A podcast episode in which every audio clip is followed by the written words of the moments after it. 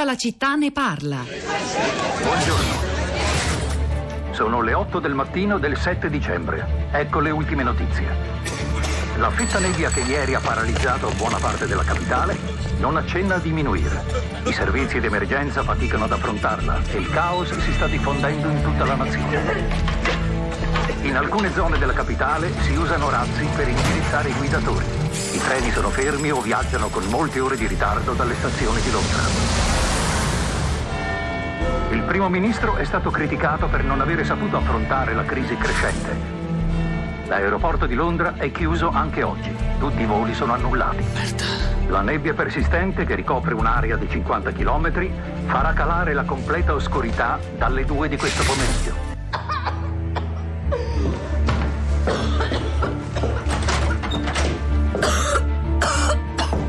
Forza, ti porto all'ospedale. Ma, ma sto bene. Per niente. Andiamo. Forza. Andiamo. Infila il braccio. Anche l'altro.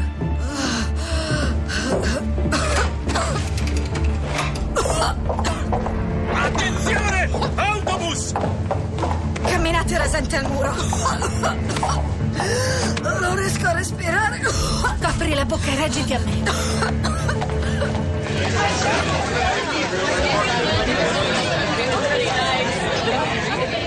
Questo è un ricordo del grande smog, della vera e propria catastrofe ambientale che colpì Londra e durante cinque giorni, dal 5 al 9 dicembre del 1952, quando una coltre vera e propria di nebbia densa e maleodorante per una serie di circostanze atmosferiche coprì letteralmente la città impedendo il ricambio d'aria, mentre il freddo portava i londinesi a riscaldarsi con impianti a carbone molto inquinanti. Insomma, il risultato fu che morirono, dapprima si parlò di 4.000 persone, poi di 12.000 e a cui si aggiunsero anche 100.000 malati in condizioni gravi. Questa clip diciamo, che ci ha portato all'interno di quei giorni terribili per il capoluogo britannico, per la capitale britannica, l'abbiamo estratta dalla serie televisiva angloamericana The Crown, incentrata sulla vita di Elisabetta II e della famiglia reale britannica.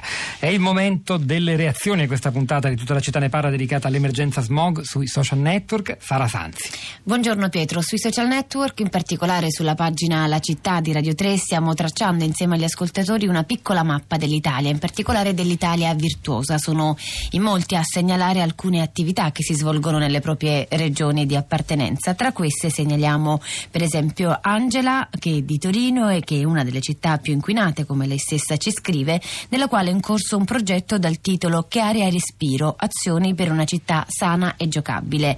Angela ha naturalmente indicato il sito al quale ci si può rivolgere per saperne di più. Lo stesso ha fatto la eh, famiglia Maladia che invece si trova a Padova che a marzo organizzerà un'iniziativa dal nome Nasce un bosco, occasione per piantare e aiutare i bambini a farlo un piccolo albero e dar vita a un bosco di 4500 metri nella zona del Basso Isonzo. Sono diverse le attività del genere, quindi vi invitiamo a consultare la nostra pagina, pagina sulla quale Rossella, per esempio, proprio per parlare di questa virtuosità dei cittadini che non sempre viene riconosciuta, scrive: I nostri amministratori pubblici non hanno il coraggio di piani per la mobilità sostenibile e così se il cittadino vuole essere virtuoso lo fa a proprio rischio e pericolo anche della salute. E poi cita una puntata di presa diretta dedicata in particolare alle buone pratiche all'estero.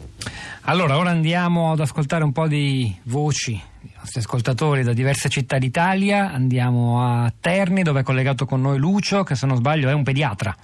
Sì, sono un pediatra. Buongiorno. Buongiorno. Che ci dice dal suo punto di vista, insomma, della sua professione?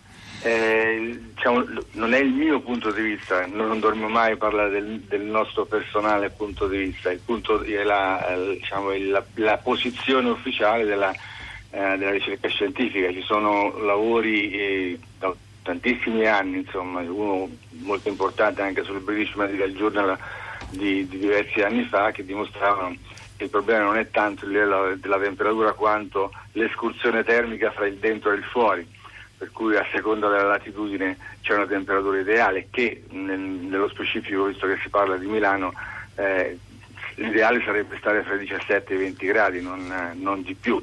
Certo che andare sotto aumenta il rischio di malattia, ma tenersi in quella fascia sicuramente la diminuisce. Questo è, come scrivevo, è stato sperimentato anche nelle scuole, mi pare a Cremona, adesso non ricordo bene la, il riferimento bibliografico, però si è visto un, una riduzione del 50% delle malattie respiratorie negli alunni delle scuole che avevano abbassato la temperatura. Questo solo per una questione di temperatura o di inquinamento prodotto da, riscal- no, da impianti a riscaldamento solo, che lavorano troppo? Solo, solo, solo in riferimento alla temperatura ambiente, perché in, una, in un ambiente caldo e umido eh, è più facile la diffusione della, dei virus che restano in sospensione nella, nell'aria e, e, in più la, la riduzione dell'escursione termica tra il dentro e il fuori quando l'inverno è molto freddo e lo stesso quando l'estate è molto caldo. Mm. Eh, che non bisognerebbe mai portare i condizionatori eh, a, a, freddi innaturali, cioè non, non ha non ha senso, non è, non è, non è etico starsene d'inverno in casa uh, in maglietta. Questo è un maglietta. incentivo diciamo, ulteriore ad adottare delle pratiche che siano anche dal punto di vista ambientale più sostenibili, quindi fa, fa anche meglio alla salute al di là delle conseguenze dell'inquinamento prodotto da impianti di riscaldamento o di condizionamento dell'aria d'estate, di raffreddamento. Roberto da Bergamo, buongiorno. Sì, buongiorno. Eh, io chiamavo per quanto riguarda la città in cui vivo attualmente, Bergamo, che ha superato per 53 giorni il limite di PM10. Io uso la bicicletta per spostarmi giornalmente per andare al lavoro e devo riconoscere che, nonostante la mia buona volontà, non è facile, non è facile perché mancano le infrastrutture in Italia, eh, quindi ci sono piste ciclabili corte che finiscono nel nulla oppure cosiddette promiscue in cui il ciclista deve viaggiare eh, insieme ai pedoni, recando appunto, essendo un pericolo sia per se stesso che per i pedoni. Quindi spero vivamente che le amministrazioni pubbliche italiane prendano buoni esempi che ci sono anche in Italia come Bolzano e Pesaro ad esempio e cerchino assolutamente di eh, veramente eh, mettere a punto infrastrutture che rendano appetibile l'uso della bicicletta perché è qui la vera differenza che può giocare il fatto che un mezzo venga utilizzato in favore di un altro. Facendo questo io credo che si risolverebbe almeno in parte il problema dell'inquinamento. Grazie Roberto, ora ci spostiamo a Roma dove è collegata con noi Patrizia, buongiorno. Patrizia mi sente?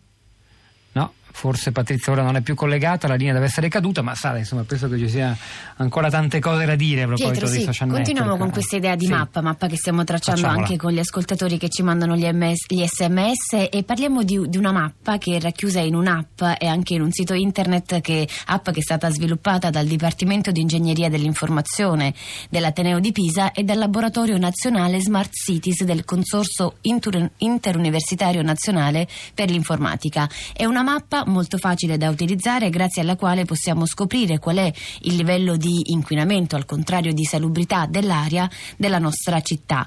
L'app è disponibile, il nome si chiama Monica, per quanto riguarda il, il sito invece può essere consultabile attra- attraverso un indirizzo che pubblicheremo sulla nostra pagina Facebook subito dopo la fine della, di questa puntata. Su questa mappa ogni, eh, sono adottati, mh, adottate un indice fa riferimento a cinque classi di giudizio, a ogni classe di giudizio è stato associato un colore e tutti gli indici vengono calcolati in base agli indicatori di legge, quindi l'area di ciascuna città può essere buona, discreta, mediocre, scadente o pessima.